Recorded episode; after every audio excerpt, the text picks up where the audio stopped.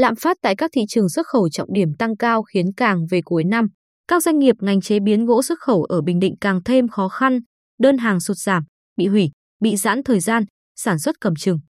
Dù chưa có hiện tượng cho công nhân nghỉ việc hàng loạt như một số doanh nghiệp ở phía Nam nhưng người lao động buộc phải làm việc luân phiên. Tính toán nghỉ Tết dài ngày hơn quy định để giảm áp lực thiếu việc là chuyện đã đến. Theo Hiệp hội Gỗ và Lâm sản Bình Định, giá trị kim ngạch xuất khẩu của ngành gỗ tỉnh Bình Định trong 11 tháng đầu năm 2022 đạt được 898 triệu USD, tăng 10% so với cùng kỳ năm 2021, chiếm khoảng 61% tổng giá trị xuất khẩu của toàn tỉnh. Trong đó, nhóm mặt hàng sản phẩm gỗ nội ngoại thất đạt 449,3 triệu USD, tăng gần 5%, nhóm hàng gỗ giam gỗ, viên nén đạt 290,5 triệu USD, tăng 48%, và nhóm hàng nhựa đan đạt 158 triệu USD, giảm 16%.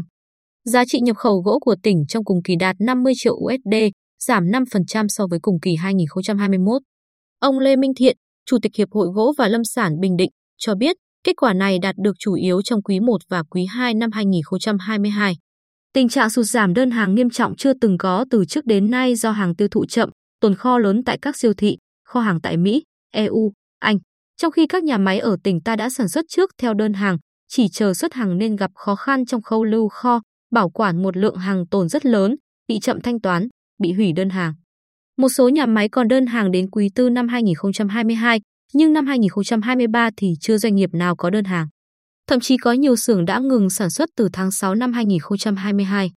Đây có thể xem là giai đoạn khó khăn kỷ lục từ trước đến nay trong ngành gỗ. Do khan hiếm đơn hàng, nhiều doanh nghiệp sản xuất và chế biến gỗ xuất khẩu hoạt động cầm chừng.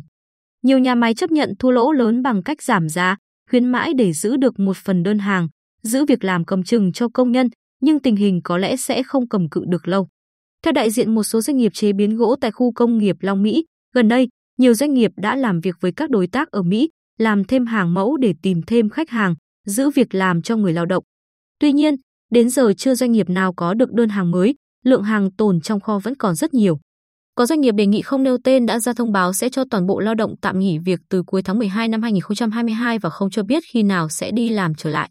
Tương tự, đại diện một doanh nghiệp ở khu công nghiệp Nhân Hòa cho hay, mọi năm, Giáp Tết là giai đoạn cao điểm tăng ca. Mỗi tuần xuất khẩu 3 đến 4 container hàng là bình thường nhưng nay phải mấy tháng trời mới đi được 1-2 container.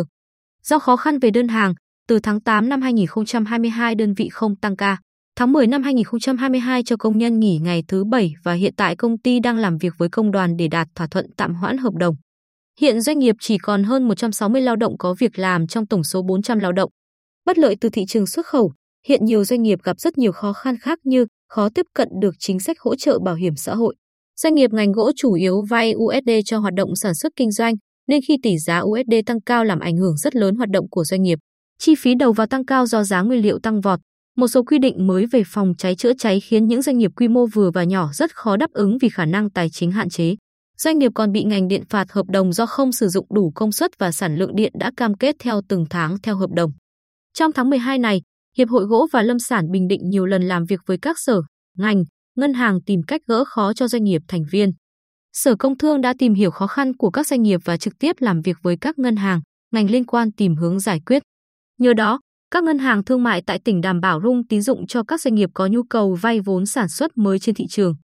Các thành viên Hiệp hội Gỗ và Lâm sản Bình Định làm việc trực tiếp với ngân hàng để có phương án xử lý tốt. Tất cả nội dung xử lý kiến nghị của ngân hàng thương mại phải được báo cáo cho ngân hàng nhà nước về kết quả, tiến độ thực hiện. Theo ông Lê Minh Thiện, Hiệp hội đề nghị Ủy ban Nhân dân tỉnh, Sở Công Thương kiến nghị một số vấn đề, Chính phủ, Bộ Tài chính và các bộ ngành xem xét tiếp tục chính sách giảm 2% thuế VAT, chính sách giãn hoặc hoãn áp dụng biểu giá thuê đất mới theo Nghị định số 96 năm 2019 của Chính phủ, tạo điều kiện thuận lợi cho doanh nghiệp ngành gỗ và các ngành hỗ trợ ngành gỗ đảm bảo việc hoàn thuế giá trị gia tăng để giảm bớt áp lực về dòng tiền tại các doanh nghiệp.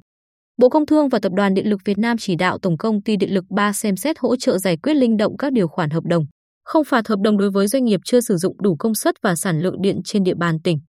Kiến nghị Bảo hiểm xã hội Việt Nam và chỉ đạo Bảo hiểm xã hội tỉnh xem xét cho phép doanh nghiệp ngành gỗ được nợ tiền bảo hiểm xã hội không tính lãi trong quý 3 và quý 4 năm 2022 và có chính sách phù hợp với người lao động tại các doanh nghiệp ngành gỗ.